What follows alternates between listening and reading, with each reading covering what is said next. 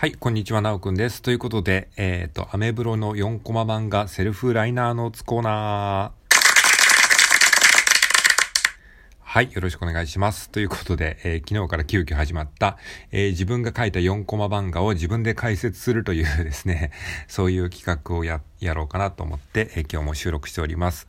はい。えっ、ー、と、僕ですね、アメーバブログ、アメブロで、えー、ここ最近毎日4コマ漫画をですね、頑張ってアップロードしておりますので、えー、もし興味がある方はですね、見ていただければという、まあ、宣伝も兼ねてですね、え、ここでお話ししておきます。はい。ということで、今日の4コマ漫画のですね、えー、ムーンライナーという作品の、えー、セルフライナーノーツ、自分で解説をしたいと思いますので、えー、まあ、これをね、もし、あの、ちょっと聞きたいという方はですね、ぜひ一緒に見ながらですね、聞いていただきたいと思います。はい。えっ、ー、と、まだ見てない方はですね、概要欄にですね、リンクを貼っておりますので、えっ、ー、と、概要欄に2つリンクを貼っておくので、えー、1つ目のね、リンクをね、あの、ちょっとまずクリックしていただきたいんですが、えー、ラジオトークでアプリしてる、アプリで聞いてる方はね、ラジオトークのアプリで聞いてる方は、今ですね、その、えー、概要欄にある、え参照リンクの上の方をクリックしてみてください。はい。じゃあ一緒にこの4コマを見ていきましょう。はい。ムーンライナーってね、多分ね、漫画が出てきたと思います。はい。えムーンライナー1コマ目、えピッチャー投げたって言ってね、うさぎさんがね、ピッチャー、になって、えー、球を投げてますね。で、アナウンサーがピッチャー投げたって言ってます。で、2コマ目、えー、バッターの猫ちゃんが、えー、ぐっとね、球を見てますね。はい。えー、そして3コマ目、課金打ったっていうことでね、お、これホームランになるんじゃないかっていう当たりがね、こう出ましたね。そしたら4コマ目、えー、カパって月がね、あのー、宇宙空間にいる月がね、ボールをキャッチしました。そしてアナウンサーが、おっと、月がキャッチ、ムーンライナーとなりました。という という4コマですね。はい。えー、まあ、この4コマについてちょっとね、解説してみたいと思います。はい。これはですね、あの、リメイク作品なんですね。はい。一回ね、あの、またあの、えー、リンク飛んだところからアプリに戻ってきてほしいんですけれども、あの、左上に、あの、多分戻る、えための、あの、ボタンがあると思いますので、ラジオトークって書いてあるボタンが。はい。アプリに戻ってきましたでしょうか。で、これはちなみにですね、あの、えー、リメイク作品で、えー、元ネタはですね、2019年の7月9日に書いた、えー、アップロードしたやつですね。え、2019年の7月だから、もう何年前だ ?1 年、2年 ?2 年半ぐらい前ですかね。2年半ぐらい前に書いたやつをリメイクしたやつですね。はい。で、えー、まあこれはですね、どういう風にして考えたのか着想したのかっていうところをちょっと思い出しつつ、えー、話していこうと思うんですけれども、えっ、と、じゃあちょっとこれ元、元ネタを見ていただきましょうか。じゃあ元ネタも概要欄にリンク貼っておきますので、えっ、と、概要欄のリンクのですね、あの、一つ目じゃなくて二つ目のやつですね、多分。二つ目のやつ、えー、多分っていうのは今、今はその貼ってないので、そうする予定っていうことで話してるので、えっ、ー、と、二つ目のやつ、二つ目のリンクを今ちょっとクリックしてみてください。はい、クリックしてますでしょうか。はい、そうするとですね、えっ、ー、と、ムーンライナーっていうね、漫画が多分出てくると思います。これが元ネタですね。これはあの、無印良品の4コマメモに、えっ、ー、と、多分鉛筆かなんかで手書きをして、それを、あのー、スマホのアプリで撮影して、そのままアップロードした感じですね。はい、これが元ネタですね。まあ、絵柄はほとんど変わってないんですよね。えー、まあ、ただその、えー、本当にただ鉛筆で書いただけ、一発書きですね。はい、こんな感じです。これはちょっとわかりにくいんですよね。ムーンライナーっていうタイトルで書いてあって、こうやって書いてあるっていう感じです。えー、まあ、ピッチャーが投げて、バッターがカキーンとね、3コマ目で打って、そして、えー、月がカパってなってる。感じですね。まあ、これだとちょっと何のこっちゃっていう感じなんですが、はい。じゃあこれはね、どうやって思いついたのかっていうのをね、えー、これを見ながら話していきたいと思うんですけれども、この元ネタの方ね。で、これはどうやって思いついたかっていうと、もうあの何にも思いつかなかったので、まず一コマ目でとにかく野球をやろうと思って、えー、ピッチャーに投げさせたんですね。うさぎちゃん、うさぎちゃんのピッチャーに、えーボールを投げさせました。この時点では何も考えてません。そして2コマ目、猫ちゃんがバッター。まあ、ピッチャーがいれば当然バッターがいるので、2コマ目はバッターが打とうとしてるっていう場面ですね。そして3コマ目にカキーンと打ちました。もうここまでは本当に何にも考えずに、そのまんま、えー、こう、流れのまんまに書いた感じですね。そしてこの3コマ目まで書いた時に、じゃあ4コマ目にどういうオチが来るかっていうのが、まあ4コマ漫画のこのなんか肝ですよね。ここでどういうオチが来るか。これ普通に、あ、ホームランだってなったら普通ですよね。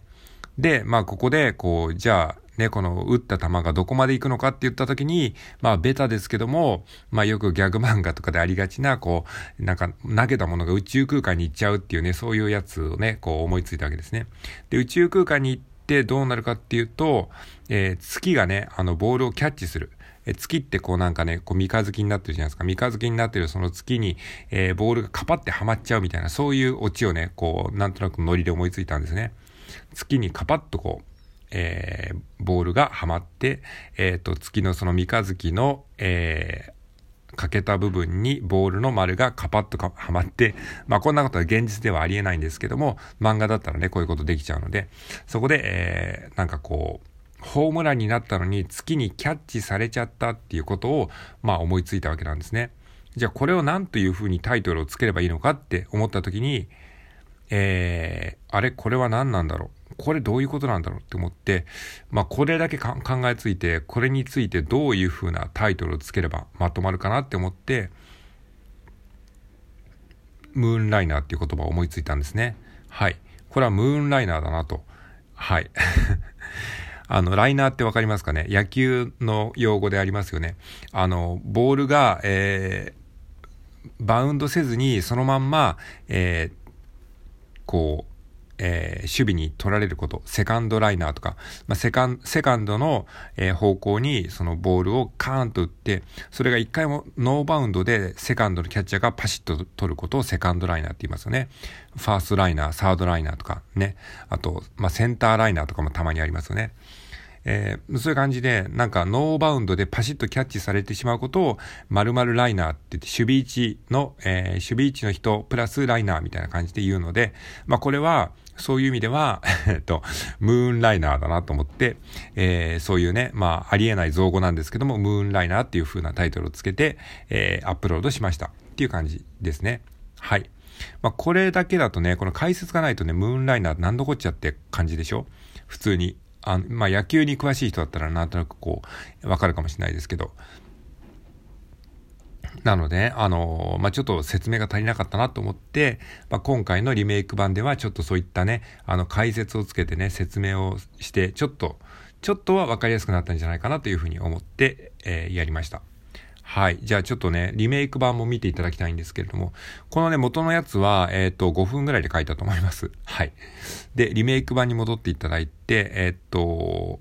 ラジオトークの、え概要欄のリンクから、またね、あの、一つ目のリンクにえー、飛んでいただきたいんですけれども、はい。で、このリメイク版っていうのは、えー、見ていただくとわかるんですけれども、元のその手書きの4コマ漫画を、えー、キャプチャーというかその、えスクショしてですね、これをレイヤーに、えレイヤーの一番下にして、これを、え写すようにですね、トレースするようにまず線画レイヤーを書いたんですね。で、えっと、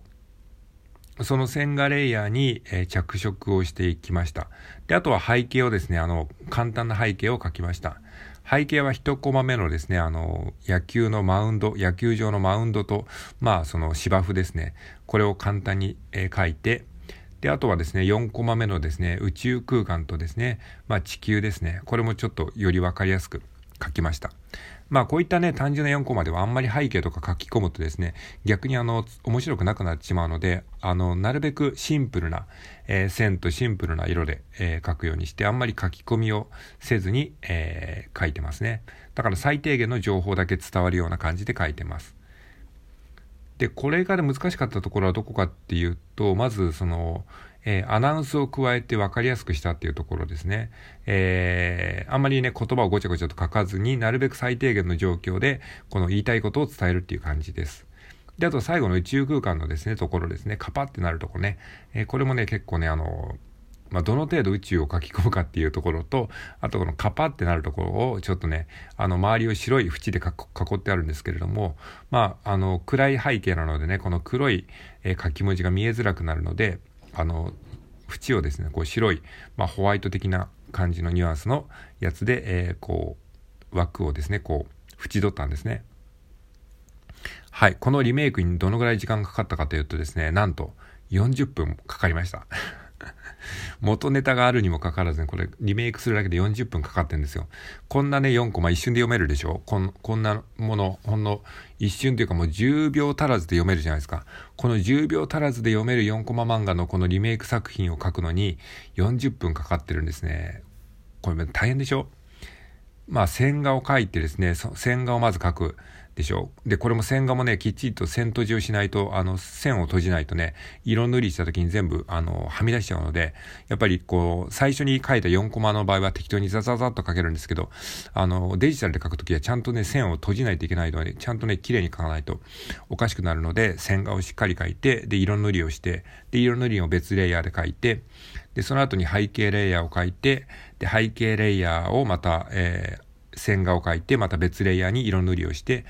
っていう感じ。で、あと、その、セリフのレイヤーですね。セリフも、あの、まず文字を書いて、文字を一つのレイヤーで書いて、で、その、また別のレイヤーで、あの、吹き出しの囲みを書いてですね。で、さらにまた別のレイヤーで、吹き出しに、こう、白いベタ塗りをするんですね。そうすることによって、あの、絵の上に吹き出しを重ねることができます。で、こう言ってもう、あの、多分ね、えー、10レイヤー近く使ってるんですね、おそらく。見てみましょうか。えっ、ー、と、これはいくつレイヤー ?9 レイヤーですね。9個のレイヤーを使ってます。あと惑星のレイヤーですね。まあそんな感じですね。レイヤーを分けて分けて分けてやるやったりしているうちに気づいたらですね、この4コマ漫画1つ書くのに40分ぐらいかかったということです。まあこんだけね、あの大変な思いをして書いてるので、それをちょっと分かっていただきたいということもあってですね、まあ野暮ですけども、4コマ漫画の解説をしておりましたということです。しておきましたということです。はい、以上聞いてくれてありがとうございました。